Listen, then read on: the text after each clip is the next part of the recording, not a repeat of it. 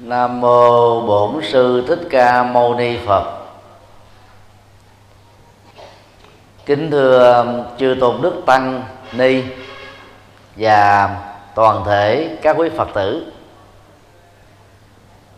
Nhân dịp đại lễ Phật thành đạo lần thứ 2604 năm, chúng tôi xin à, gửi đến các quý Phật tử đề tài giác ngộ của Đức Phật. Giác ngộ là mục tiêu à, của những người tu học Phật. Và đạo Phật đó, hiểu nôm na đó là đạo giác ngộ. Và giác ngộ đó, có nghĩa đen đó là sự tỉnh thức. Về đạo giác ngộ là con đường mà người tu học của chúng ta đó, khi đi trên đó đó sẽ đạt được sự tỉnh thức. Như vậy, sự tỉnh thức đó là cái gì? Và ngày hôm nay à, chúng ta tổ chức lễ à, kỷ niệm Phật thành đạo là nhằm ôn lại ý nghĩa giác ngộ cao quý đó mà Đức Phật đã đạt được cách đây 26 thế kỷ. Đồng thời cũng thông qua con đường à, giác ngộ của Đức Phật, trải qua bao nhiêu thế hệ ở các châu lục khác nhau. Các bậc Bồ Tát A La Hán Thánh Tăng, Cao Tăng lần lượt trong lịch sử của nhân loại đã đạt sự sự giác ngộ và giải thoát. Và do đó, việc ôn lại con đường giác ngộ của Đức Phật và bản chất của sự giác ngộ đó sẽ giúp cho chúng ta có một đời sống tỉnh thức. Theo đó, an vui hạnh phúc bình vững sẽ đón chào tất cả chúng ta trong đời này. Sau đây là một vài à, ý tưởng mà người tu học Phật đó cần nắm về sự giác ngộ của Đức Phật. Điều một, con đường tu tập đạt đến giác ngộ. Vào à, năm 29 tuổi dưới sức ép của vua Tịnh Phạn. Và kế mẫu là hoàng hậu Ma Ba Sa Ba Đề thái tử Tất Đạt Đa lên xe hoa với công chúa Gia Du Đà La 11 tháng sau đó đó, Thái tử Tất Đạt Đa và công chúa Gia Du Đà La đã có đứa con đầu lòng là hoàng tử La Hầu La nhân dịp này Đức Phật có được cơ hội quyết định trở thành nhà tâm linh, từ bỏ cơ hội làm vua và bỏ lại sau lưng cung vàng điện ngọc và mọi thứ trên đời. Để bắt đầu cho cuộc hành trình tâm linh vĩ đại đó, mà sau đó thành lập ra đạo Phật. Đức Phật đã đối thoại với cha ruột của mình, làm thế nào cha hãy giúp cho con kết thúc được già bệnh chết và nỗi khổ niềm đau. Đức vua tịnh phạn nói với con của mình rằng, mọi thứ trên đời, bao gồm ngai vàng, con muốn cái gì cha đáp ứng cái đó. Nhưng già, bệnh và chết, các tiên đế ngày xưa của nước Sakya của chúng ta và tất cả các bậc tiên đế trên cõi đời này vẫn bị dướng kẹt phải, không ai thoát khỏi. Cha không thể giúp việc đó được cho con. Còn riêng cái việc kết thúc nỗi khổ niềm đau không phải là phận sự của nhà vua. Con được sinh ra để làm vua, để cai trị đất nước sa ke này. Thái tử tất đạt đa trả lời với vua cha của mình. Thưa dương phụ, nếu cha không thể trực tiếp giải quyết các vấn nạn của kiếp người đó cho con. Xin dương phụ hãy cho con một cơ hội để con tìm kiếm con đường và giải pháp hữu hiệu nhất để kết thúc nó.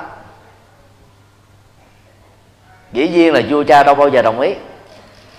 Nhiệm vụ của ông là huấn luyện thái tử tất đạt đa trở thành là vua tất đạt đa trong tương lai.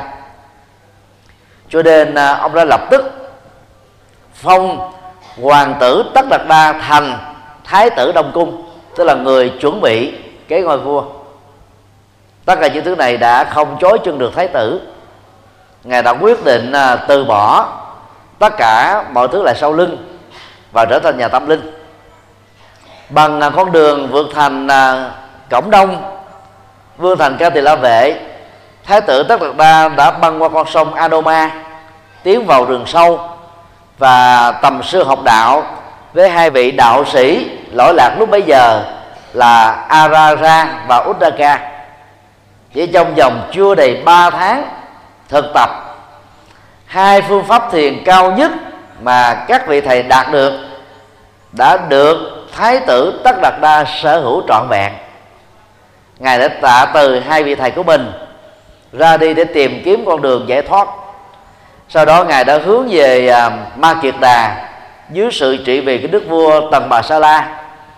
Đây là trung tâm văn hóa giáo dục chính trị, kinh tế quan trọng nhất trong số 16 nước cộng hòa thuộc liên bang cộng hòa ấn độ lúc bấy giờ.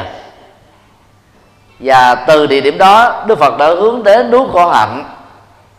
Tại đây đó, ngài đã tu tập khoảng 5 năm 6 tháng. Trong vòng à, thời gian vài tháng đầu tu tập khổ hạnh thôi, tất cả các phương pháp khổ hạnh khó nhất mà các vị đạo sĩ bà la môn nỗ lực đạt được mà chưa đạt được, thái tử tất đạt đa đã đạt được trọn vẹn. Người ta gọi ngài là quá thân của thượng đế, là đấng phạm thiên tái thế, vì những phương pháp khổ hạnh khó nhất, chưa ai có thể đạt được, nhưng sa môn tất đạt đa đã đạt được.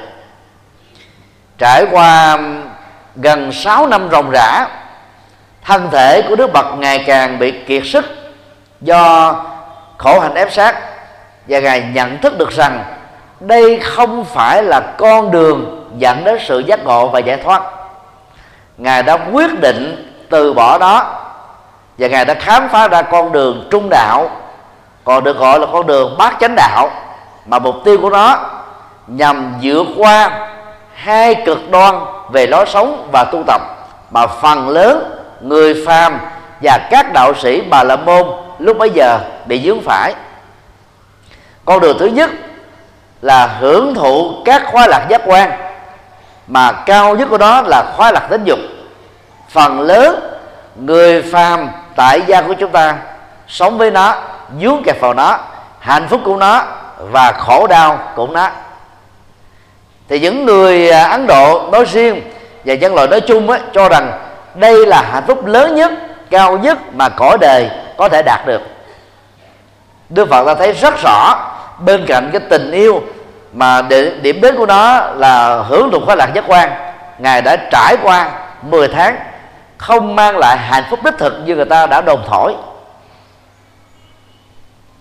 Con đường thứ hai là của các đạo sĩ bà la môn do chán ngán cái khoái lạc giác quan tính dục. Và nghĩ rằng đó, thân thể này đó là nguồn gốc của toàn bộ các nỗi khổ và niềm đau. Họ đã trừng phạt cơ thể này bằng các pháp tu khổ hạnh. Có người đó quanh năm xuất phán không tắm không gạo râu tóc không ăn uống chỉ uh, uống nước ăn mè lá cây hoặc uh, là thực tập đứng một chân dùng các cái dụng cụ đau nhất đánh vào trong cơ thể rịnh máu khó chịu hoặc là nằm ở trên bàn trong hoặc là à, ăn giống như một con bò nhai lại giống như một con bò hoặc là ăn giống như một con chó và nhai lại giống như một con chó tất cả các phương pháp khổ hạnh này, theo quan điểm của đạo bà la môn, là con đường để thanh tẩy tâm và vượt qua được cái cái cái bản năng hưởng thụ khoái lạc giác quan, tính dục. Nhưng theo đức phật, đây chỉ là sự đè nén giống như là dằn đá lên cỏ thôi.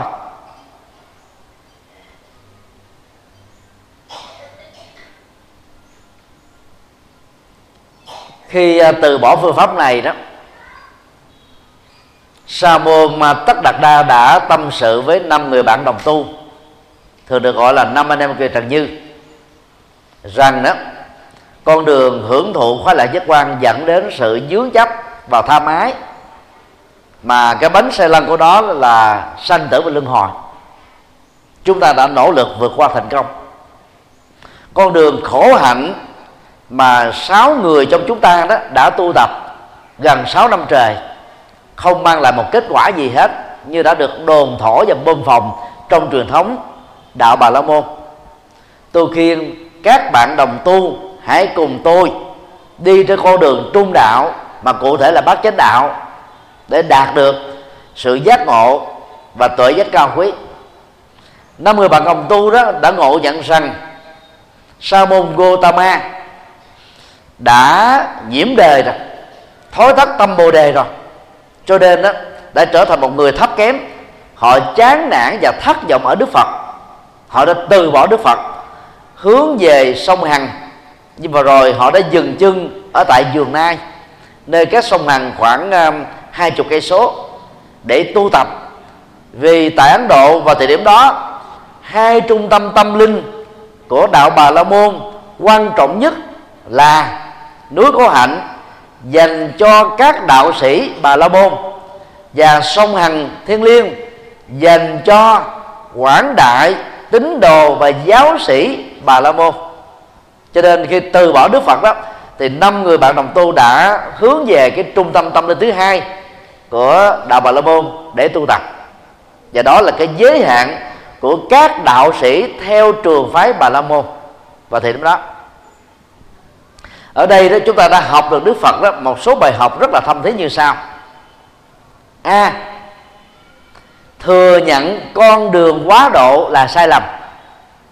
Nếu chúng ta dùng cái ngôn ngữ hiện đại quá độ chỉ cho phương pháp 5 năm rưỡi tu khổ hạnh và gần 6 tháng đó gọi là tầm sư học đạo là quá độ thì Đức Phật đã trải qua hai phương pháp này.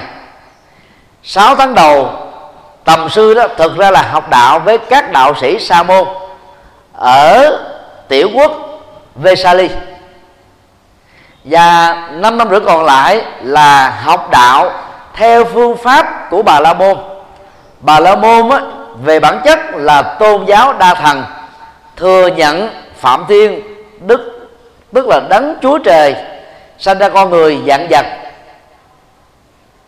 Và đạo sa môn là tôn giáo vô thần không thừa nhận sự tồn tại của thượng đế và các thần linh. Như cái phương pháp tu tập á, của đạo sĩ thuộc hai tôn giáo hữu thần và vô thần này đó không mang lại kết quả như ý. Đức Phật đã thừa nhận cái giới hạn của hai trường phái tôn giáo đó. Và đồng thời Đức Phật cũng đã thừa nhận con đường quá độ của mình là sai lầm. Tức là 6 năm tu đó không mang lại một cái kết quả nhất định nào hết. Cho nên đó ngài đã quyết định từ bỏ nó. Đó là một quyết định rất sáng suốt. Ở đây chúng ta thấy đó, để có một cái con đường tâm linh trọn vẹn và vĩ đại, đôi lúc đó người ta phải biết buông bỏ xuống những gì không thuộc về nó nhưng phần lớn chúng ta đã không mạnh dạng như thế. Được bơm phòng như là hóa thân của thượng đế, của phạm thiên trong đạo bà la môn đâu phải là chuyện dễ. Đức phật đã đã thừa nhận cái sự thất bại của con đường hóa độ này. Còn phần lớn chúng ta dễ tự ái. Không muốn thừa nhận cái con đường đã qua của mình là sai lầm. Chúng ta bưng bít nó với hình thức này hay hình thức khác chúng ta bảo thủ nó, chúng ta che đậy nó.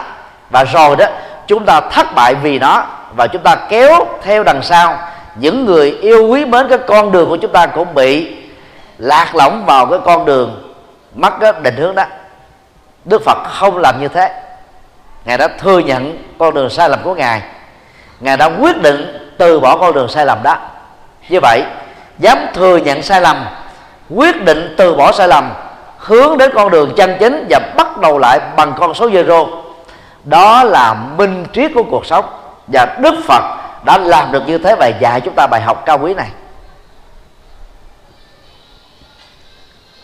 B. Không chìm đắm trong à, các ảo danh. Ảo danh lớn nhất mà sa môn tất đạt đa đạt được đó là hóa thân của thượng đế. Đang khi đó nhìn và đánh giá về bản thân mình. Đức phật thấy rất rõ hàng giờ, hàng phút, hàng giây. Trong suốt gần 6 năm đó, Đức Phật đã trải qua những nỗi đau cùng cực trên cơ thể. Vì phương pháp tu khổ hạnh không có hiệu quả. Dầu được xem là bậc giác ngộ giải thoát, nhưng mà Đức Phật thấy rất rõ, cái con đường giác ngộ vẫn còn mênh mông. Mình chưa đạt được cái gì hết với toàn là một cái danh ảo. Do những người trần tục bơm phòng lên và họ đã bơm phòng dựa vào ba bộ kinh thánh vệ đà được truyền tụng bằng miệng. Vào lúc đó,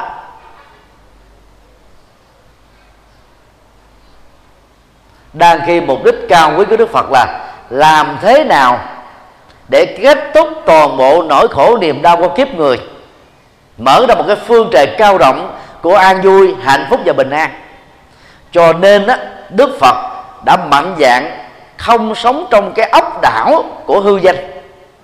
Về phương diện tôn giáo. Và ngài đã quyết định từ bỏ nó. Do đó trong quá trình à, chúng ta sống theo đuổi một lý tưởng cao quý nào đó chúng ta sẽ được đề trao tặng hay tôn vinh bằng những danh xưng này bằng những cái mặt nạ nọ. Nhưng chúng ta phải biết rất rõ lý tưởng và mục tiêu cao quý của cuộc đời của chúng ta là gì? Hưởng được an lạc, hạnh phúc, giải phóng mình ra khỏi các nỗi khổ và niềm đau. Còn công danh, sự nghiệp chỉ là những phương tiện thôi. Những bước đường mà trên có con đường đi, chúng ta phải đi ngang qua nó thôi. Chứ đâu phải là đích điểm cuối cùng của cuộc đời. Học điều này để chúng ta không ngủ quên trên danh vọng và chiến thắng. C. Từ bỏ môi trường cộng nghiệp để hướng đến một cái biệt nghiệp cao thượng. Núi khổ hạnh chứ thực chất không phải là núi rừng già vì núi này không có cao. Chiều cao của nó đó chỉ khoảng tầm uh, trên 100 mét. Và đi bộ đó từ chân núi lên đến đỉnh núi nhiều nhất á, là 20 phút đối với người già 15 phút đối với người trẻ thôi nhưng mà tại đây đó, khí hậu rất là khắc nghiệt. Vì đó là cái nơi khí hậu khắc nghiệt, cho nên các đạo sĩ bà la môn chọn nó làm địa điểm để tu. Và cái uy danh của đức phật đó, đã làm cho các vị đạo sĩ lỗi lạc nhất của truyền thống bà la môn đó, nhường cho ngài cái hang động mà theo đó đó, ngài đã trú ẩn gần 6 năm trời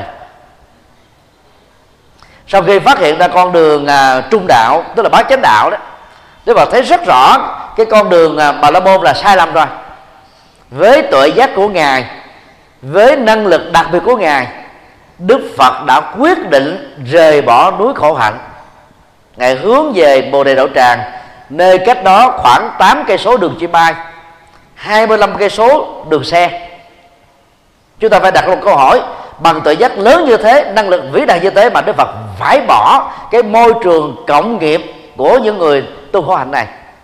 Là bởi vì nếu như ngài tiếp tục ở chỗ đó, những người bạn đồng tu khác vì nhiệt tình với ngài, suốt ngày, hết giờ này qua giờ nọ, thuyết phục ngài hãy từ bỏ cái con đường mới đi, quay trở lại với cái con đường truyền thống của đạo bà la môn thôi.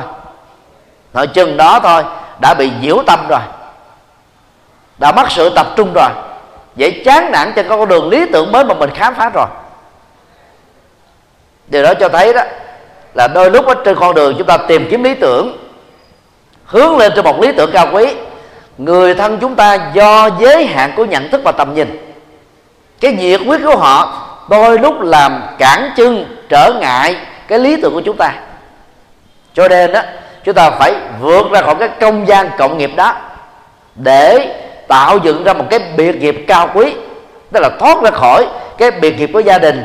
Biệt nghiệp xin lỗi cộng nghiệp của gia đình cộng nghiệp của cộng đồng cộng nghiệp của một cái tập quán tu tập trước đạo phật ra đề đến mấy nghìn năm. Đó là đạo bà la môn.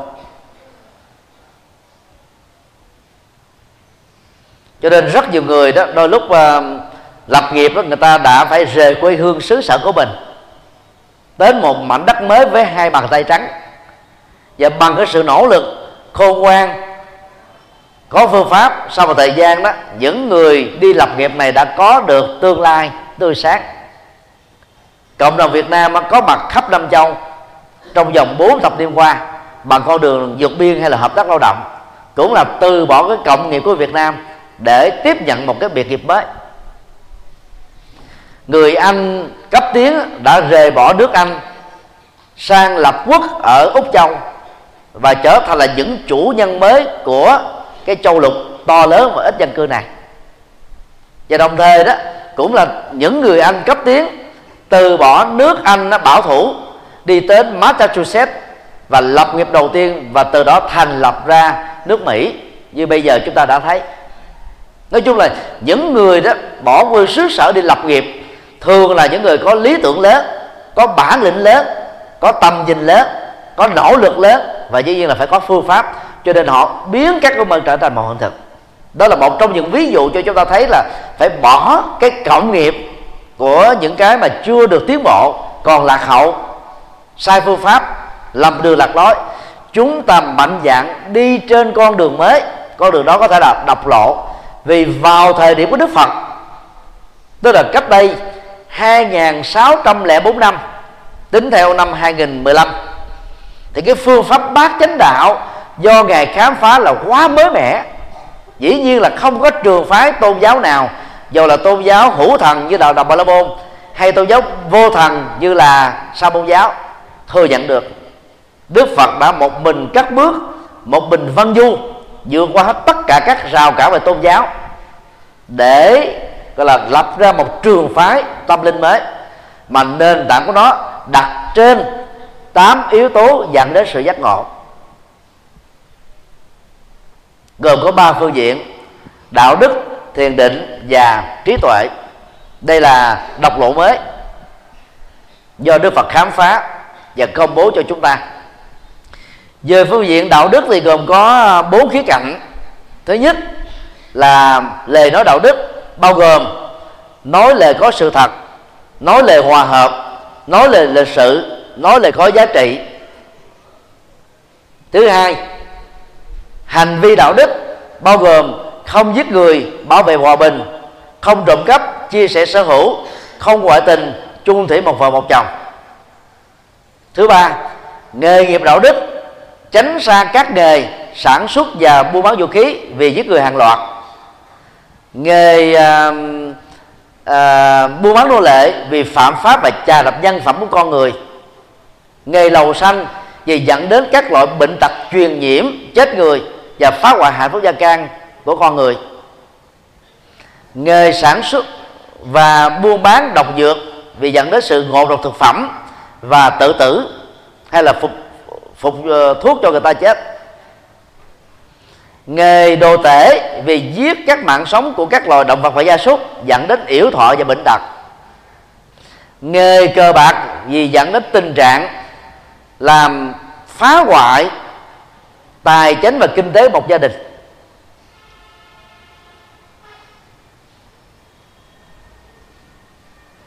Đó là những nghề thấp kém mà những người tu học Phật cần phải từ bỏ nó bằng mọi hình thức. Thứ tư, nỗ lực đạo đức, bao gồm đó, từ bỏ cái ác, phấn đấu cái thiện, chuyển nghiệp tức là gieo vào trong cuộc sống hiện thực này những hành vi tích cực mới để kết thúc các lỗi lầm đã có trong quá khứ. Hoàn thiện được bốn phương diện vừa nêu. Đức phật thích ca đã trở thành người toàn thiện về đạo đức. Đó là phương diện quan trọng thứ nhất của bát chánh đạo tức là à, đạo đức cao thượng về à, phương diện thứ hai là thiền định. Đức phật à, đã thực tập hai phương diện rất là quan trọng. Thứ nhất là chánh niệm, tức là làm chủ được các giác quan. Mắt thấy, tai nghe, mũi ngửi, lưỡi nếm, thân xúc chạm, ý hình dung. Trong các động tác đi, đứng, nằm, ngồi, nói đến động tịnh, thức và ngủ. Đức phật làm chủ được dòng cảm xúc, thái độ, tâm tư, nhận thức của mình một cách rõ ràng như là thấy các vân tay trong lòng bàn tay của mình. Cho nên đức phật đã trở nên rất chánh niệm, điềm tĩnh, sáng suốt, phát minh, sáng kiến, sáng tạo. Và bất kỳ ai đi trên con đường này đó cũng có được năng lực đó. Tránh được các rủi ro trong lao động, rủi ro trong giao thông, rủi ro trong các cái tai nạn. Và đây là bước đầu của đời sống thiền định cao quý phương diện thứ hai của thiền định là chánh định, gồm có bốn cấp định. Định một là từ bỏ khoái lạc giác quan và nhất là khoái lạc tính dục để trải nghiệm cái đời sống nội tỉnh có chiều sâu. Về phương diện này đó, phần lớn người xuất gia đạt được và một thiểu số người tại gia sống độc thân và không lập gia đình có thể đạt được. Định thứ hai là tập trung vào cái chiều sâu nội tỉnh cố định để vượt qua các cái niềm vui có điều kiện của của cái đời sống nội tỉnh. Nhờ đó chúng ta đạt được cái chiều sâu một cách là là là là, là bền vững hơn của đời sống nội tâm. Đề thứ ba là bỏ hết tất cả các cái niềm an vui hạnh phúc của định một và định hai đạt được cái lộ thiền định sâu lắng hơn màu nhiệm hơn, nhẹ nhàng hơn, bay bổng hơn và không bị dướng kẹt hơn. Và định thứ tư, đó là xả niệm thanh tịnh, buông hết mọi ý niệm của các giác quan, của nhận thức phân biệt, của thái độ, của cảm xúc, kết thúc được những cái ký ức của quá khứ và kết thúc được sự đeo đuổi trong tương lai, trải nghiệm một cách vô thức chân không về tâm một cách trọn vẹn ở hiện tại. Từ đó hướng tâm về tam minh, đạt được cái quả vị giác ngộ và giải thoát.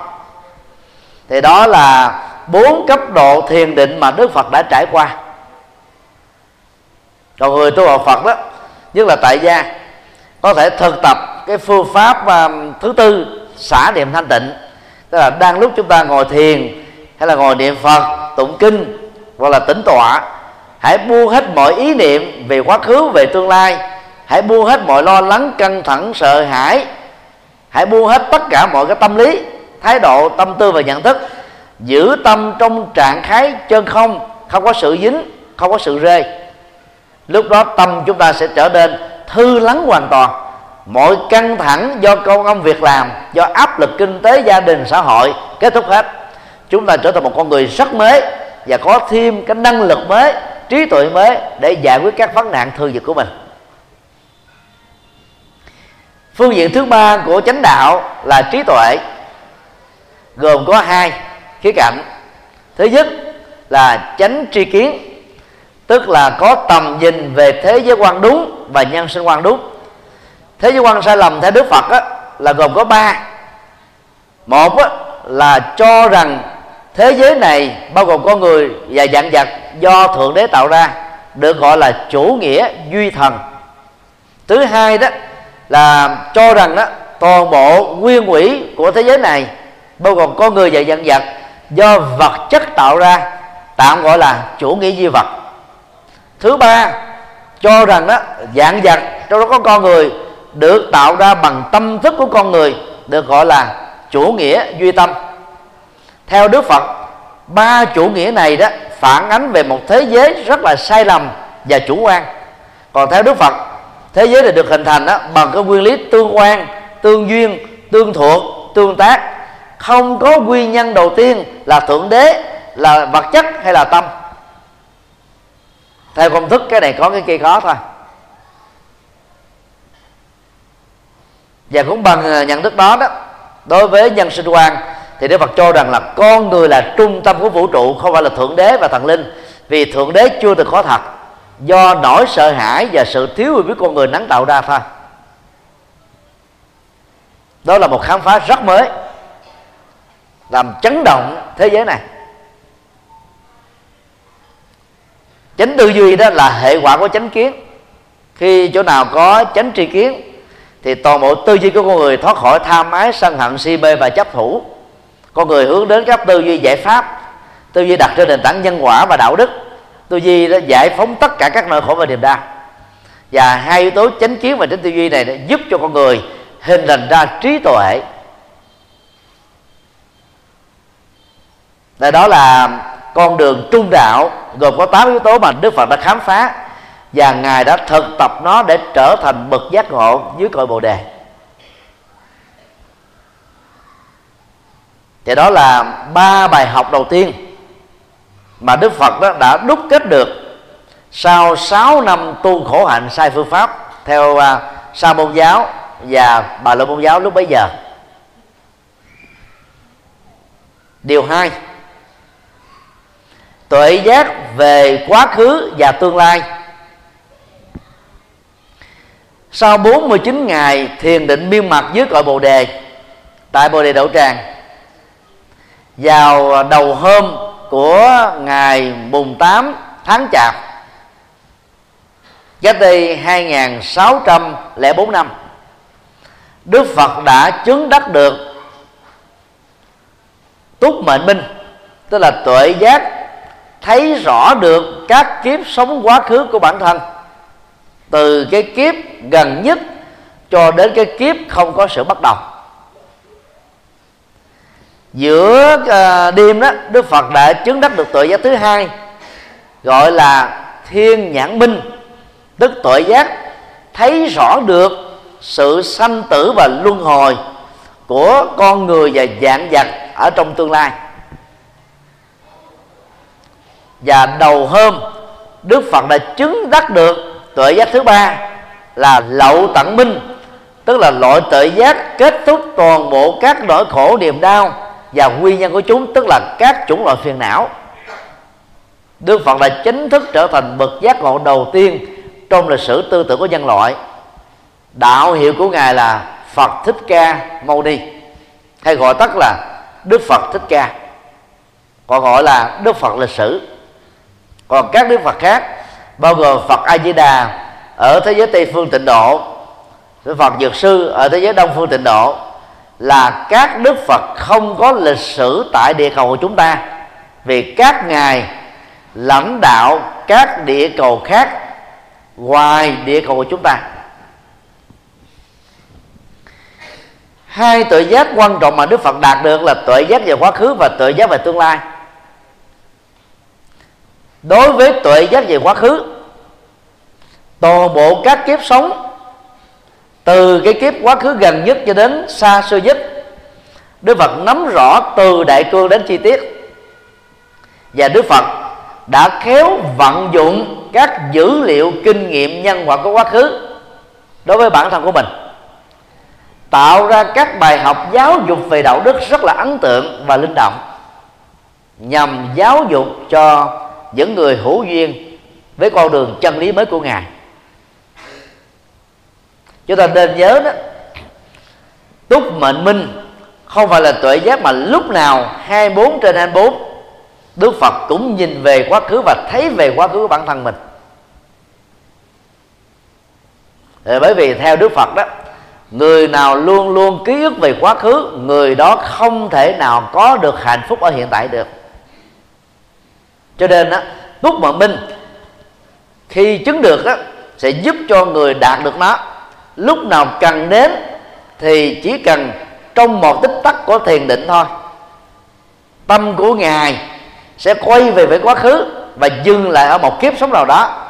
Sử dụng một dữ liệu nhân quả đạo đức nào đó của bản thân mình là một bài học giáo dục trực tế và thực tiễn cho những người nghe.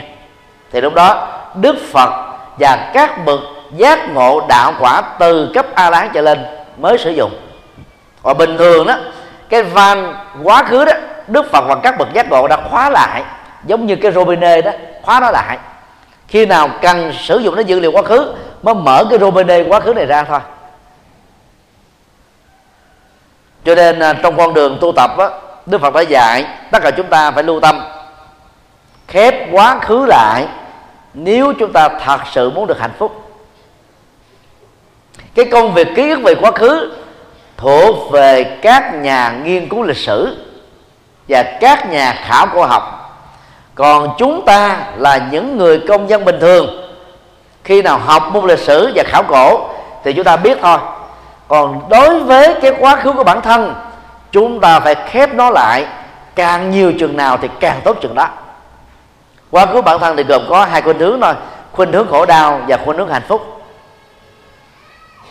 ký ức về cái khổ đau của quá khứ đối với bản thân là cách thức mà chúng ta tình nguyện hâm nóng lại nỗi khổ niềm đau thêm nhiều lần nữa trong cuộc đời của mình. Và điều đó làm cho chúng ta trở nên là những người kém thông minh. Mỗi lần nhớ đến nỗi khổ niềm đau đó, chúng ta chảy nước mắt, buồn trầm ngâm, quên ăn, bỏ ngủ, thậm chí hờn dỗi, hận thù, kết nối cái quan trái với người đã trực tiếp tạo ra nỗi khổ niềm đau đó cho mình. Ký ức về cái nỗi khổ niềm đau của cái chết từ người thân, chúng ta sẽ nhớ người đó hoài, tối nằm mơ nghĩ tưởng đến. Ký ức về những cái tài sản mà chúng ta bị tổn thất, do bị quỵt hụi, do bị à, khủng hoảng tài chính, kinh tế toàn cầu, do người ta thiếu nợ mà không trả, vân vân chỉ làm chúng ta rơi vào trạng thái tiếc nuối thôi, chứ không có tốt đẹp gì hết. Và tiếc nuối là một nỗi khổ niềm đau. Còn ký ức về hạnh phúc, sự vàng son, những cái điều đầy đủ đó, sẽ làm cho chúng ta tiếc ngu tiếc không nguôi. Mà đang khi những thứ đó không còn nữa, mà tâm của mình cứ chìm về quá khứ như thế là không tốt. Cho nên bậc giác ngộ như đức phật và các bậc a la hán trở lên sử dụng túc mệnh minh một cách rất khôn ngoan. Lúc nào cần đến mới ký ức về để sử dụng nó làm bài học giáo dục. Còn bình thường là khép nó lại một cách rất là cẩn mật, một cách rất là chuẩn xác, không để cho các dữ liệu quá khứ của bản thân nó lọt ra bên ngoài khỏi cái nhận thức của mình. Và ngày nay đó, dưới cái phát triển à, vũ tốc của internet, các trang mạng xã hội các blog cá nhân đã làm cho phần lớn người đời đó là bày tỏ cảm xúc của mình thuộc về quá khứ trên các trang mạng xã hội của cá nhân nhất là Facebook. Nhiều chị phụ nữ giận chồng giận con gì cũng mô tả trên Facebook đó chồng mà đọc được đó, nghĩ rằng là mình đang bị đấu tố bởi vợ của mình. Hạnh phúc rất khó có thể hàn gắn lại được. Chuyện khổ đau trong quá khứ hãy khép nó lại đi quên nó đi đốt cháy nó đi giết chết nó đi. Đừng bao giờ đó là là là khơi dậy nó lại, thêm một lần nào nữa hết á. Chúng ta mới trở thành người khôn ngoan được. Mà chị em phụ nữ là sống với cảm xúc nhiều. Mà cảm xúc là phần lớn, nhớ dài nhớ dài, nhớ dở, các nỗi khổ niềm đau thôi. Phải khép nó lại. Nếu các quý phật tử thấy rằng là việc tôi khép lại nỗi đau quá khứ lại và khép lại những chuyện tốt ở trong quá khứ lại để sống hiện tại có trách nhiệm trong chánh niệm là có thể làm được trong tầm tay của mình. Thì quý vị hãy dâng cao trầm pháo tay thật lớn.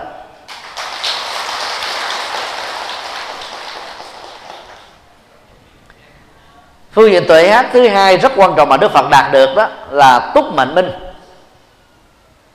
Bằng à, tuệ giác này đó, đức phật thấy rõ con người và các loài động vật sau khi hết tuổi thọ bắt đầu có các cảnh giới tái sanh rất là tương thích.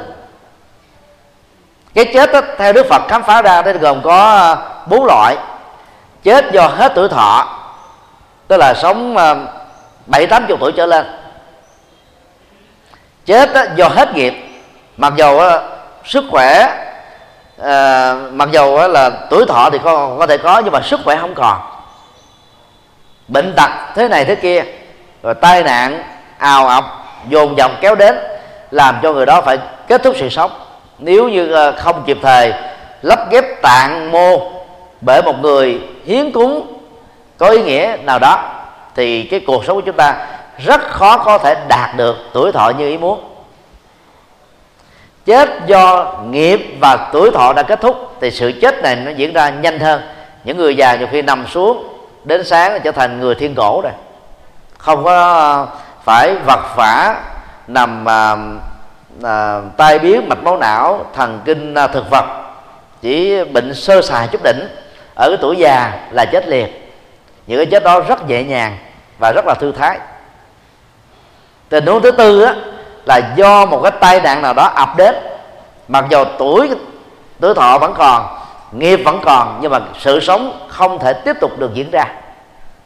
Và sau khi chết đó, thì theo đức phật đó trong vòng dài tích tắc là con người tái sanh vào một bào thai mới rồi. Và 10 tháng sau lại trở thành một cô cậu bé mới.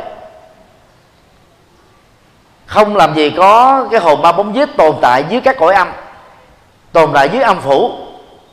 Cho nên là người tu học Phật không phải đốt với vàng mã, đốt nhà vàng mã, đốt người nợm để cúng cho những người chết. Sau 49 ngày chúng ta tin tưởng rằng là toàn bộ những người thân trong họ tộc của chúng ta và tất cả những người đã từng chết trên cuộc đời này đã trở thành những con người mới rồi. Họ đóng vai những kiếp sống mới đó. Cho nên chúng ta không phí phạm thời gian, công sức, tiền bạc cho à, việc đốt giấy vàng mã đó. Và Đức Phật thấy rất rõ bằng nghiệp thiện, con người tái sanh vào cảnh giới con người ở trong những gia đình thích hợp để tiếp tục hưởng quả phước báo bằng những nghiệp ác, người ta chết tái sanh vào những gia đình nghèo cùng khó khăn, trở ngại, chướng duyên tặc ách sanh trong thời kỳ chiến tranh xong trong thời kỳ hỏa hoạn, gặp rất nhiều các cái bất ổn xã hội, các cái khủng bố. Và do đó đó giàu sở hữu được tài sản, kinh tế, tiền bạc nhưng mà vẫn không trải nghiệm được hạnh phúc. Còn những người sống thú tính, hưởng thụ các khóa lạc giác quan thấp kém, phạm pháp quá nhiều tội lỗi dễ đầy không ăn năn không sám hối không hồi đầu không hướng thiện. Thì sau khi chết cảnh giới phần lớn là rơi vào các loài động vật. Đức Phật thấy rất rõ như là thấy à, các vân tay ở trong lòng bàn tay của mình.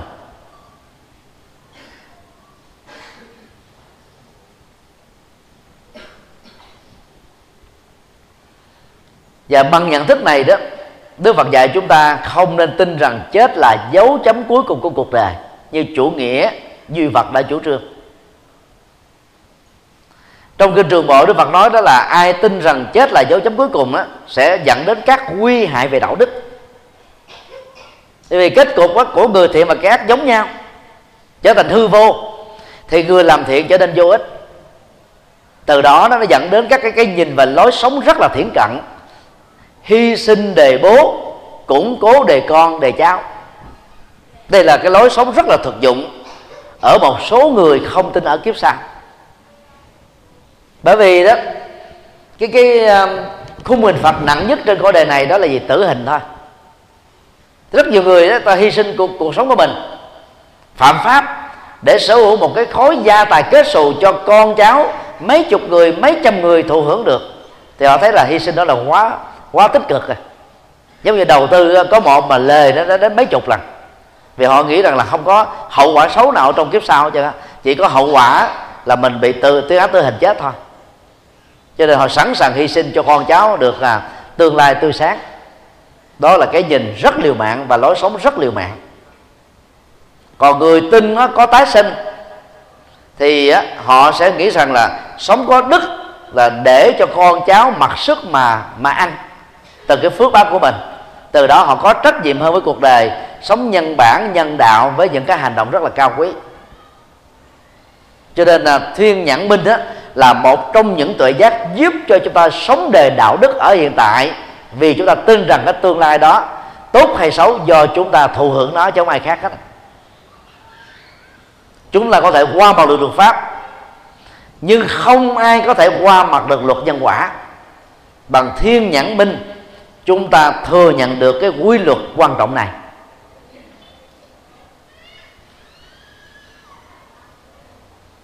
Như vậy nói tóm lại đó, hai tuệ giác ở canh một và canh hai đức phật đạt được đó, là tuệ giác về nhân quả quá khứ và tuệ giác về nhân quả tương lai thôi. Như vậy, giác ngộ hiểu theo ngữ cảnh này, tức là giác ngộ về cái quy luật nhân quả xảy ra với chúng ta qua ba chiều thời gian quá khứ tương lai và dĩ nhiên là phải đi ngang qua hiện tại này tương lai rồi tuần tự sẽ trở thành quá khứ. Tương lai đó tuần tự trở thành hiện tại. Hiện tại tuần tự trở thành quá khứ. Tương lai là cái cái dịp nói giữa quá khứ và uh, hiện tại là cái dịp nói giữa quá khứ và và tương lai. Cho nên giác ngộ về quy luật nhân quả của bản thân trong quá khứ quy luật nhân quả của bản thân và tha nhân, cũng như dạng vật ở trong tương lai, chính là sự giác ngộ rất quan trọng mà Đức Phật đã đạt được.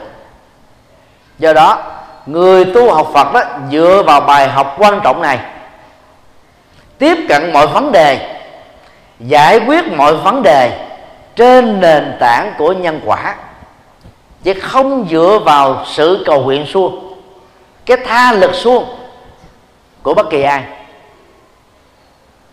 bởi vì sự giác ngộ, đích thực là giác ngộ về nhân quả. Chúng ta phải nhớ điều đó, để chúng ta không dựa dẫm vào các đức phật. Chúng ta nương nhờ vào các tấm bản đồ, vào các chiếc la bàn, vào hệ thống navi giác ngộ của đức phật thích ca lịch sử. Để theo đó, chúng ta tự mình thắp đuốc lên mà đi.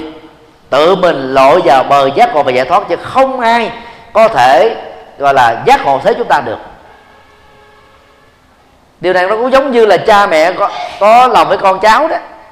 Thì bỏ tiền ra cho con cháu đi du học.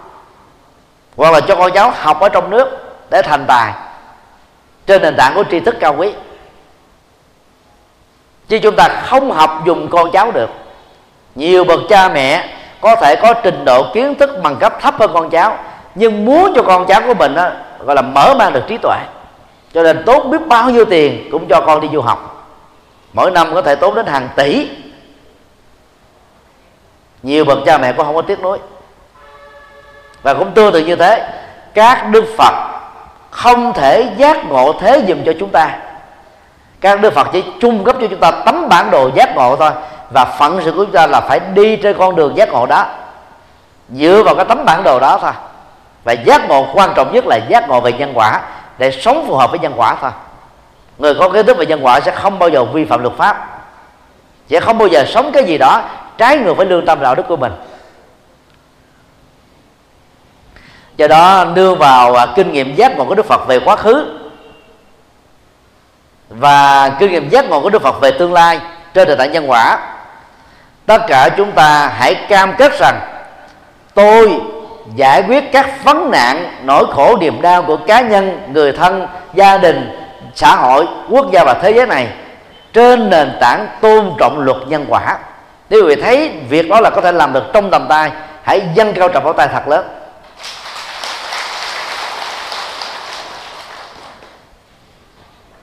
Điều ba, tuệ giác về nỗi khổ, niềm đau đã kết thúc thuật ngữ chữ hán gọi là lậu tận minh. Tận là kết thúc. Lậu á, là các phiền não bao gồm tham ái sân hận si mê và chấp thủ.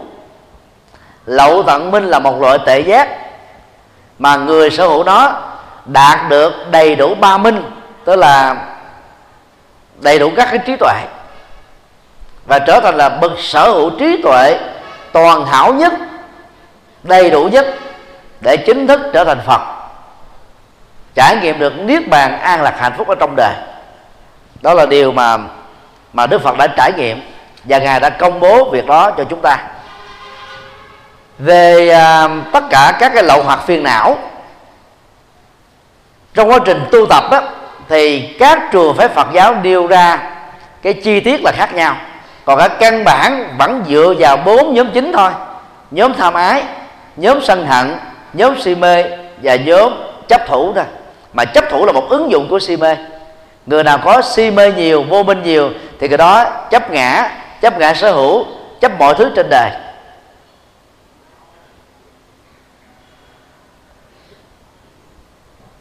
Sau đây chúng tôi sẽ dẫn chứng ra hai nhóm ma quân được à, kinh điển Bali và Đại thừa mô tả là những đối tượng mà Đức Phật đã chiến thắng và vượt qua. Trong bài à, tán tụng vào cái nghi thức à, công phu khuya tại các chùa Bắc Tông đó và trong bài à, à, phát biểu khai mạc của thượng tọa tịnh tâm cho cái khóa tu Phật tịnh đạo thì thượng tọa có đề cập đến cái khái niệm chiến thắng ma quân khái niệm ma ở trong ngữ cảnh chiến thắng ma quân á, không phải là ma quái. Như chúng ta nói là hồn ma bóng vía hay là trong phim ma chuyện ma đâu. Mà ma đây là gì?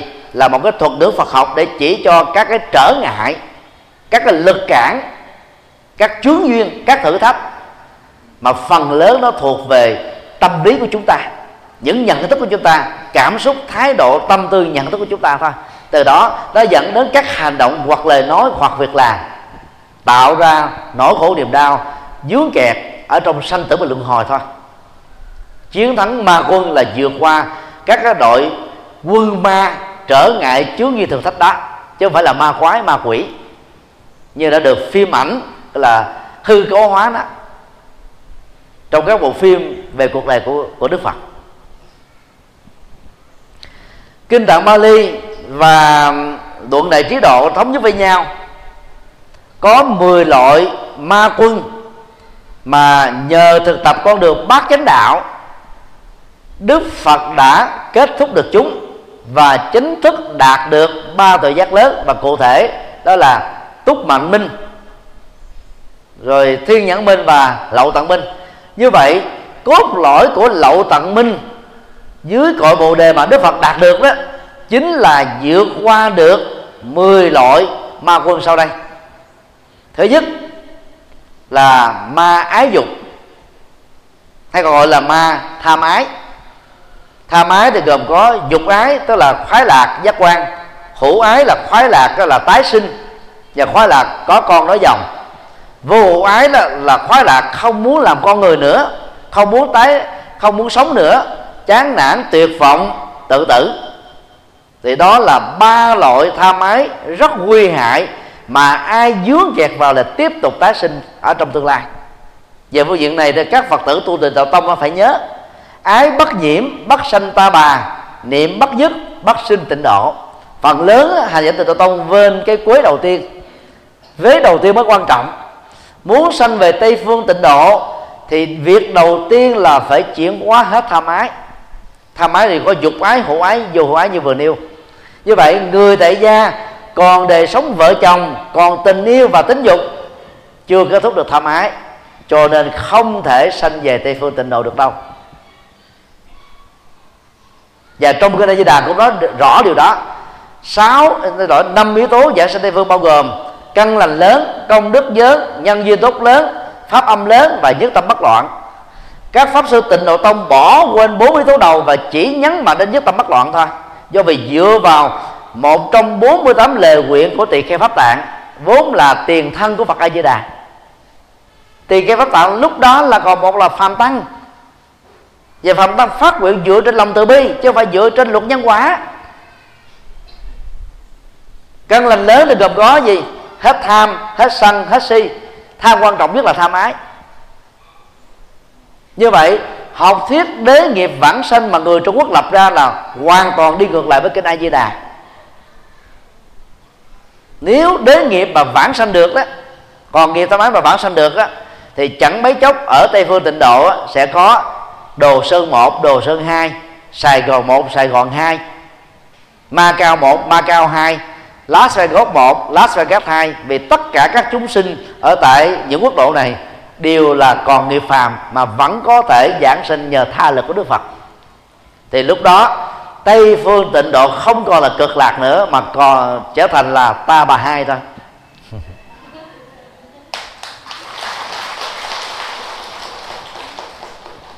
Thứ hai là sầu bi. Sầu bi là kết quả của đời sống tham ái và vô minh, cũng như là sân hận người nào còn sống tham ái là còn sống thầu bi nè. Trong đời sống vợ chồng. Vui thì ít, mà khổ thì nhiều. Dĩ nhiên cũng có rất nhiều người có hạnh phúc lớn, là gần như là 80% trong đời của họ là hạnh phúc trong tình yêu. Chỉ có 20% là buồn, hờn giỏi giận dữ, gây lộn, cãi vã thôi. Còn còn lại là hạnh phúc. Còn đại đa số chúng ta nó giống như cái bản nhạc mà, đường vào tình yêu, có trăm lần vui, có dạng lần buồn tức là cái cái cái cái cái vui ở trong tình yêu nó chỉ chiếm được một phần trăm thôi. Chứ nó không có nhiều lắm đâu. Là bài bài ca đó không phải là đấu tố khổ đau đâu nha. Phản ánh một cái hiện thực về tâm lý, đời sống gia đình và xã hội khá chuẩn. Và dĩ nhiên có những người may phước hơn thì có thể đạt được 30 phần trăm 50 phần trăm 60 phần trăm của hạnh phúc. Nhưng không bao giờ được hạnh phúc trọn vẹn. Vì trong kinh pháp của đức phật đã nói rồi gọi là ái lạc sanh sầu bi, hỷ lạc sanh sầu bi. Người nào còn sống với ái dục, ái lạc, tức là cái hạnh phúc của của tình yêu và tính dục, thì người đó có sầu bi thôi. Chúng ta khó thừa nhận việc này. Các tu sĩ là nỗ lực để vượt qua việc này. Còn người tại gia thì sống với nó. Cái nên là hạnh phúc và khổ đau, nó lẫn lộn với nhau. Thứ ba là đối khác. Đối khác ở đây được hiểu theo nghĩa bóng là đối khác về cảm xúc và thái độ những cái thèm về cảm xúc đó, nó làm cho chúng ta bị dướng kẹt vào những cái cơn nghiện chẳng hạn như là ma túy rượu bia thuốc lá rồi ờ, trang sức phẩm rồi nữ trang nước ờ, thơm và mọi thứ trên đời. Chúng ta bị đối khác bị trói buộc bởi cái chủ nghĩa thực dụng và tiêu thụ. Khi chúng ta tiêu thụ một cái gì đó thì trên thực tế chủ nghĩa tiêu thụ đang tiêu thụ chúng ta và làm chúng ta trở thành con lật đặc bị giật dây thiếu nó chúng ta chịu không nổi. Cái đối khác này nó nó là những cái cái cái cái sự đốt cháy về cái khoái lạc giác quan. Mà người phàm á, đang ngồi trên một đống lửa. Thứ tư là tình yêu và và ham muốn nói chung. Thì cái này là một cái phần à, nhỏ của à, tham ái rồi có những cái tình yêu, tình thương mang tính cách đó là vị tha. Nhân ái, vô ngã, bao dung. Nhưng hễ là tình yêu thì nó còn ít nhiều cái dướng kẹp bằng cái tôi và cái tôi sở hữu. Vợ thương chồng đó là vì chồng đó là mang là hạnh phúc cho vợ. Chồng thương vợ vì vợ là người đồng hành để chu cấp hạnh phúc cho nhau ta. Chứ còn nếu mà chồng đó không cung cấp hạnh phúc cho vợ, chưa chắc vợ tiếp tục thương à. Nếu có thương đó là bị bị si tình thôi chứ không phải là thương một cách đúng đắn. Như vậy trong cái tình thương nào cũng có tính điều kiện ít nhiều của đó. Trong cái viện trợ nhân đạo nào giữa các quốc gia với nhau giữa các cộng đồng với nhau giữa cá nhân và cá nhân với nhau cũng ít nhiều có những cái tính điều kiện. Có những người đó đặt điều kiện đó là gì? Là cái phước báo. Tức là mặc cả phước báo trên việc làm được trên việc làm từ thiện. Cái đó cũng là một một một trong những điều kiện mà.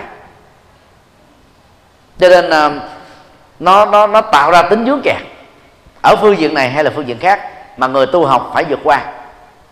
Thứ năm là trạng thái hôn trầm. Tức là chúng ta mê vào sự ngủ nghỉ. Rồi chúng ta lừ đừ uh, không có sáng suốt không dứt khoát không rõ ràng không nhanh chóng không có tinh tấn. Nó làm cho mình bể hoại là, là lư khư lãng quạng sờ soạn mệt mỏi. Nó không có năng động không có uh, sinh khí lạc quan tích cực yêu đời và đây là cái yếu tố nó làm cho mình đó là gần như là bị thất bại trong lập nghiệp và thất bại trong các lý tưởng cao quý.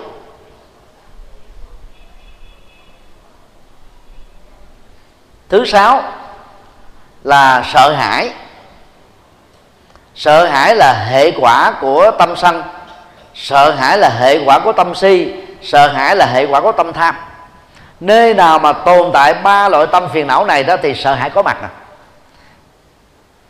sợ ma, sợ rắn, sợ bầu cạp, sợ mập, sợ đen, sợ thất nghiệp, sợ thất tình, sợ tổn thất tài sản, đều là những nỗi sợ không đặt trên nền tảng của năng quả. Vì sợ đâu giải quyết được việc gì đâu nếu chỉ làm cho cuộc đời chúng ta nó căng thẳng thêm mệt mỏi thêm cảm xúc nó nó nặng nề thêm thôi. Cho nên người tu học phật đó là phải kết thúc nỗi sợ hãi đi. Hiểu được nhân quả đúng rồi thì không có gì sợ nữa hết á. Mình thấy mọi thứ nó rõ mồn một ở trong tầm tay của mình. Sợ với người ta sợ và lo là vì người ta không hiểu nó sẽ đi về đâu diễn biến như thế nào hậu quả ra sao tốt hay xấu lệ hay không lệ. Còn hiểu thấu được nhân quả thì cái, cái nỗi sợ đó kết thúc thôi thứ bảy, hoài nghi. Hoài nghi là con đẻ của vô minh và thiếu trí tuệ. Người nào không có trí tuệ thì người đó hoài nghi về đức phật, hoài nghi về chánh pháp, hoài nghi về tăng đoàn, hoài nghi về đạo đức, hoài nghi về các giá trị cao quý, hoài nghi về kiếp sau, hoài nghi về nhân quả. Tạo ra rất nhiều các rắc rối trong cuộc đời. Người hoài nghi sẽ dẫn đến thái độ xét lại nhiều khi lúc người ta đòi giúp đỡ mình mà thấy sướng lỗ tai lắm, về nhà suy nghĩ lại. Ông này, bà này có âm mưu về đây? Tại sao bà ấy, ông ấy tốt với tôi như thế? Mà không tốt với người khác. Thì từ đó chúng ta mới nghi cái động cơ tốt đẹp của người khác. Và do đó chúng ta đánh mất các cơ hội tiếp nhận những cái trợ giúp rất tích cực ở trong đời. Hoài nghi là một sự ngu si người hoài nghi nhiều sẽ thiếu dứt khoát thiếu quyết định. Và trở thành là người ba phải. Nói sao đó họ nghe không thấy đúng hết trơn á. Rồi không làm được cái gì. Cái lựng khẩn lừng chừng lại ở một chỗ tấn thối lưỡng nan. Cho nên là tu học phật đó, chúng ta phải trở nên dứt khoát. Nhưng mà không bảo thủ nha dứt khoát mà rất là sáng suốt. Còn bảo thủ là một sự dứt khoát trên nền tảng những cái xấu mà không chịu hồi đầu.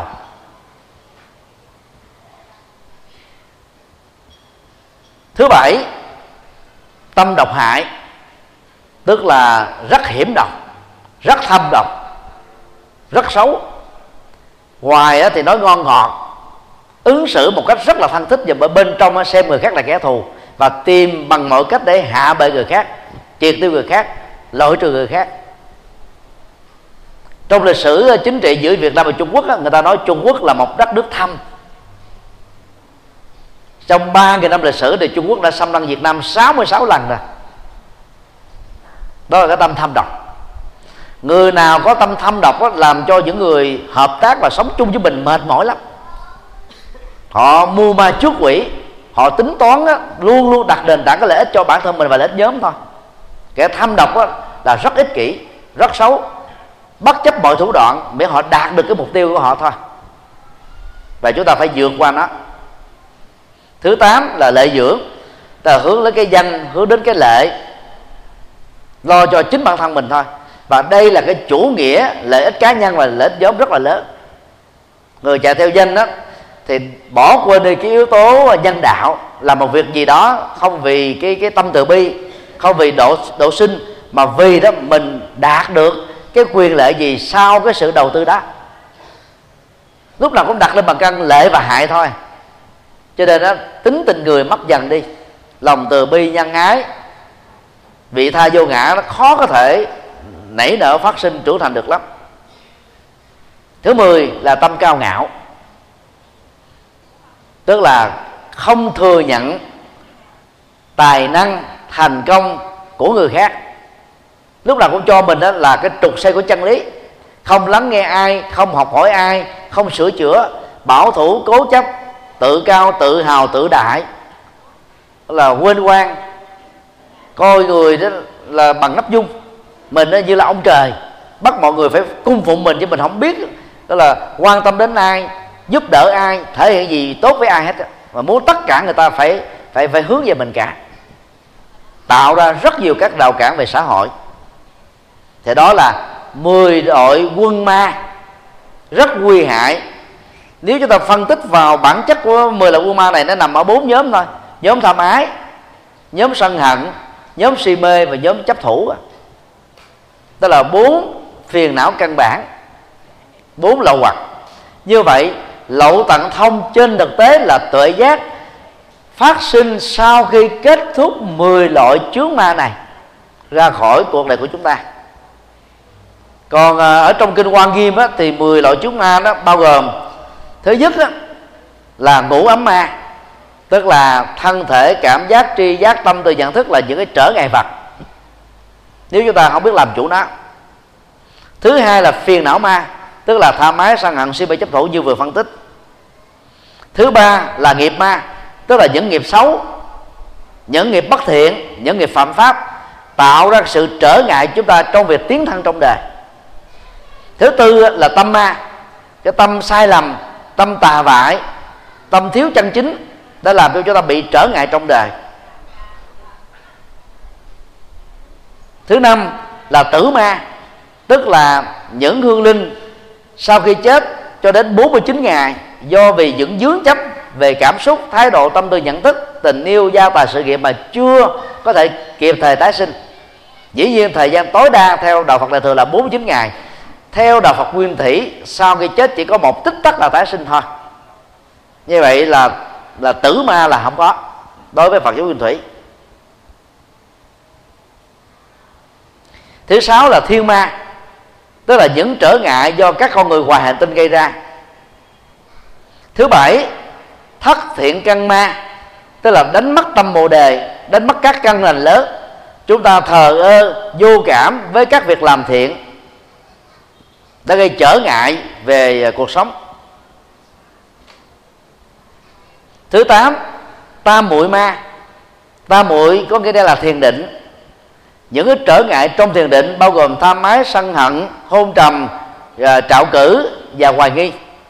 Kết thúc được những thứ này thì chúng ta sẽ rất là hanh thông và đạt được các cái thành quả trong việc tu tập thiền định. Thứ chín là ác tri thức ma. Tức là những người bạn xấu, những người bạn không tôn trọng luật pháp, rủ rê, thân cận, la cà, làm chúng ta tập nhiễm vào những cái thói quen tiêu cực. Bao gồm ma túy, cờ bạc, hưởng thụ, ăn chơi, mất trách nhiệm, vân vân. Và cuối cùng đó là bất tri thiện bồ đề chánh pháp ma. Tức là một loại nhận thức không biết đến chánh pháp của đức phật không biết đến sự giác ngộ không biết đến các cái tri thức cao quý. Từ đó đã dẫn đến rất nhiều các rướng ngại trong đời. Để đây là 10 đội quân ma được nêu ra trong kinh hoa nghiêm.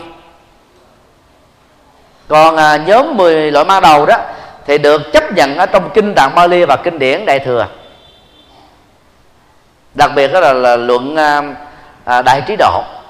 Như vậy dù dựa theo cái chủng loại ma nào thì lậu tận minh, tức là tuệ giác kết thúc về các phiền não, chính là cái nỗ lực kết thúc các nguyên nhân của khổ đau và các biểu hiện của nỗi khổ niềm đau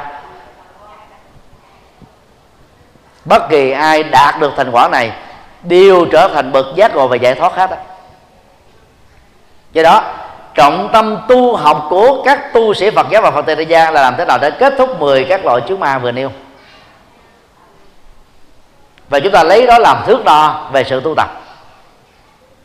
Như vậy, sau khi à, tu tập một thời gian mà lòng tham chúng ta không kết thúc được, tâm nóng giận không kết thúc được, sự si mê, sự tham lam không kết thúc được, sự chấp nhất không kết thúc được, chúng ta vẫn còn tiếp tục sống bằng nghiệp phàm, thói quen phàm.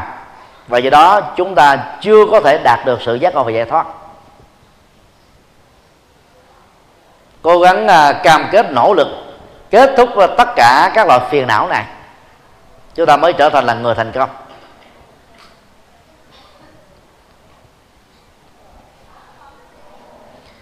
Kính thưa à, các quý hành giả, những điều à, gợi ý về nêu đó giúp chúng ta ôn lại hành trình tu tập dưới cội bồ đề đậu tràng mà đức phật đã đạt được để kết thúc toàn bộ các cái phiền não để chính thức trở thành bậc giác ngộ đầu tiên trong lịch sử tư tưởng của nhân loại. Khi phân tích ra chúng ta thấy nó không có gì là quá phức tạp, quá khó khăn. Ai nỗ lực theo sự hướng dẫn của Phật đều đạt được cái kết quả giác ngộ trong tầm tay của mình. Do đó phải nỗ lực đạt cho bằng được.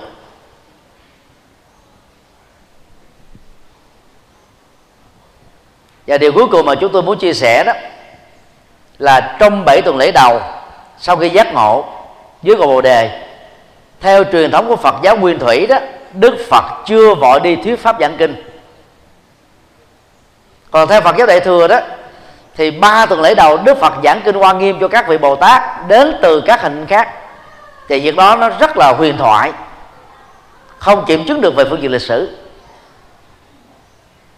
dựa vào Phật giáo Nguyên Thủy đó, thì bảy tuần lễ đầu đó, chúng ta thấy Đức Phật rất là cẩn trọng và liêm khiết tri thức với những gì mà ngài đã khám phá và trước khi truyền bá nó cho nhân sinh. Tuần lễ thứ nhất, đức phật trải nghiệm an lạc hạnh phúc của niết bàn mà ngài vừa chứng đắc. Đó là đánh giá lại chân lý mà ngài đã khám phá. Một một cái thái độ rất là có trách nhiệm về trí tuệ mà ngài đã đạt được với cội bồ đề ngài không vội vã chúng ta cũng phải học theo cái thói quen cẩn trọng này. Trước khi công bố cái gì đó ra chúng ta phải kiểm nghiệm nó tái đánh giá nó nhiều lần. Vì chúng ta phải có trách nhiệm với nó. Các nhà sản xuất các món hàng cũng vậy. Trước khi công bố ra thị trường xem là mình có đúng các cái quy chuẩn ISO về an, an toàn thực phẩm chưa? Mà không chúng ta bị dướng kẹt về và vào luật tuần lễ thứ hai đức phật đó, nhớ ơn cây bồ đề đã che mưa chở nắng cho ngài. Nhờ đó mà ngài đã ngồi thiền bất động và trở thành bậc giác ngộ. Và tại tuần lễ này đó đức phật đã hình thành ra một trong các trụ cột quan trọng của triết học xã hội. Đó là học thuyết biết ơn và đền ơn. Mà về sau này đức phật đã phát triển ra thành là bốn cái trụ cột biết ơn. Đó là ơn cha mẹ đã khai sinh sự sống cho con ta với tư cách là con người. Ơn thầy cô giáo đã truyền trao tri thức lập nghiệp. Ơn uh, uh, các nhà chính trị chân chính và các nghĩa sĩ đã bảo vệ độc lập chủ quyền dân tộc của đất nước. Và ơn đồng loại đã uh, chia sẻ những cái sức lao động để hình thành ra xã hội và phát triển đất nước. Đây là trụ cột rất quan trọng của học thuyết xã hội Phật giáo. Tuần lễ thứ ba, Đức Phật đi 18 bước chân, được gọi là 18 bước chân sen. 18 bước chân sen này đó là kết nối của ba con số 6 con số 6 đầu là tượng trưng cho mắt, tai, mũi, lưỡi, thân, ý, tức là sáu giác quan. Con sáu, số sáu thứ hai đó là sáu đối tượng giác quan màu sắc, âm thanh, mùi vị, vật xúc chạm và các hình thể được hình dung. Và con sáu thứ ba đó là sáu loại nhận thức, thị giác, cái nhìn của con mắt, thính giác, cái nghe của lỗ tai, khú giác, cái ngửi của mũi, vị giác, cái xúc chạm của lưỡi, xúc giác, cái xúc chạm của hệ thống thần kinh trên làn da, và ý thức, cái cảm nhận của tâm kết đó ba con số sáu này thì có con số 18 và từ đó truyền thống á, lần chuỗi ở trong Phật giáo đó mới làm 16 10, 18 cái tràng hạt. Và về sau này đó lấy con số 18 đó nhân cho 6 lần ra 108 hạt. Có gốc rễ từ cái 18 bước chân sen ở tuần lễ thứ ba sau khi giác ngộ của Đức Phật. Và bằng 18 bước chân sen này với ba con số 6 biểu tượng vừa nêu Đức Phật đã hình thành ra học thuyết nhân sinh quan lấy con người làm trọng tâm.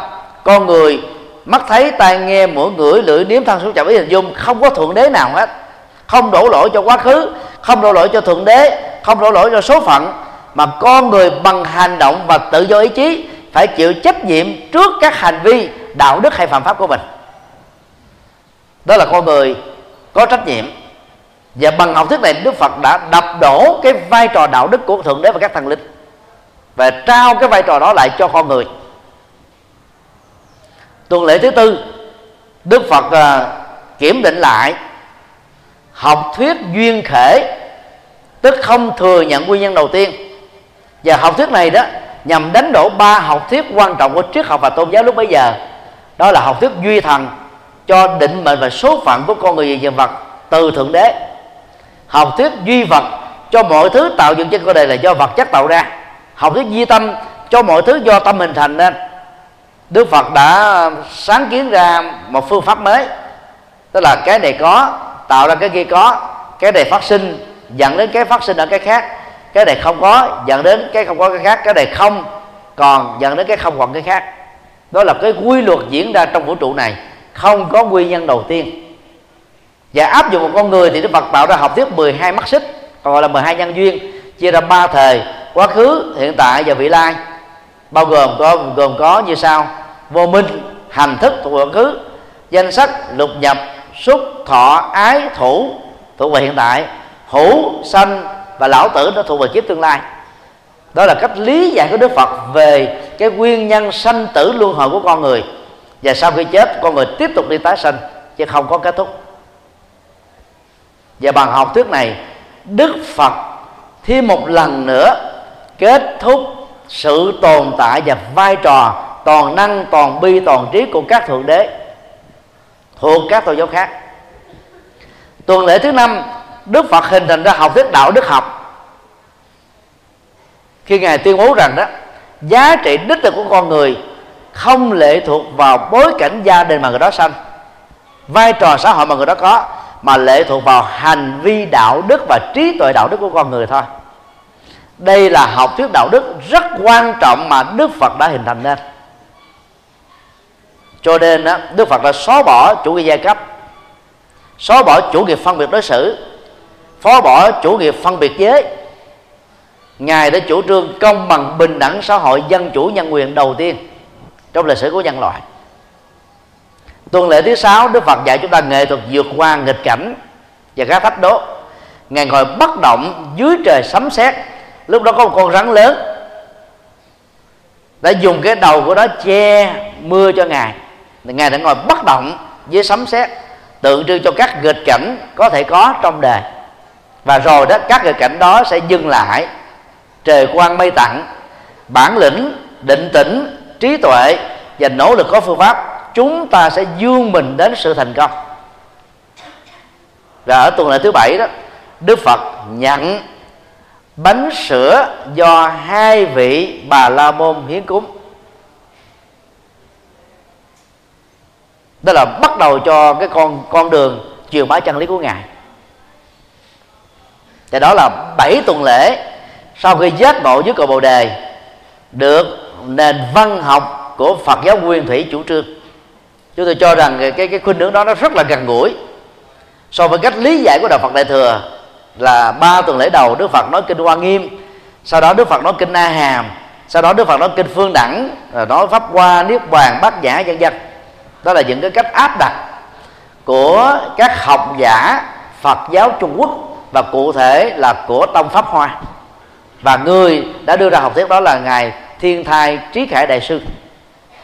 Còn trên thực tế thì lịch sử hoàn toàn khác với cái cách mà chúng ta áp đặt vào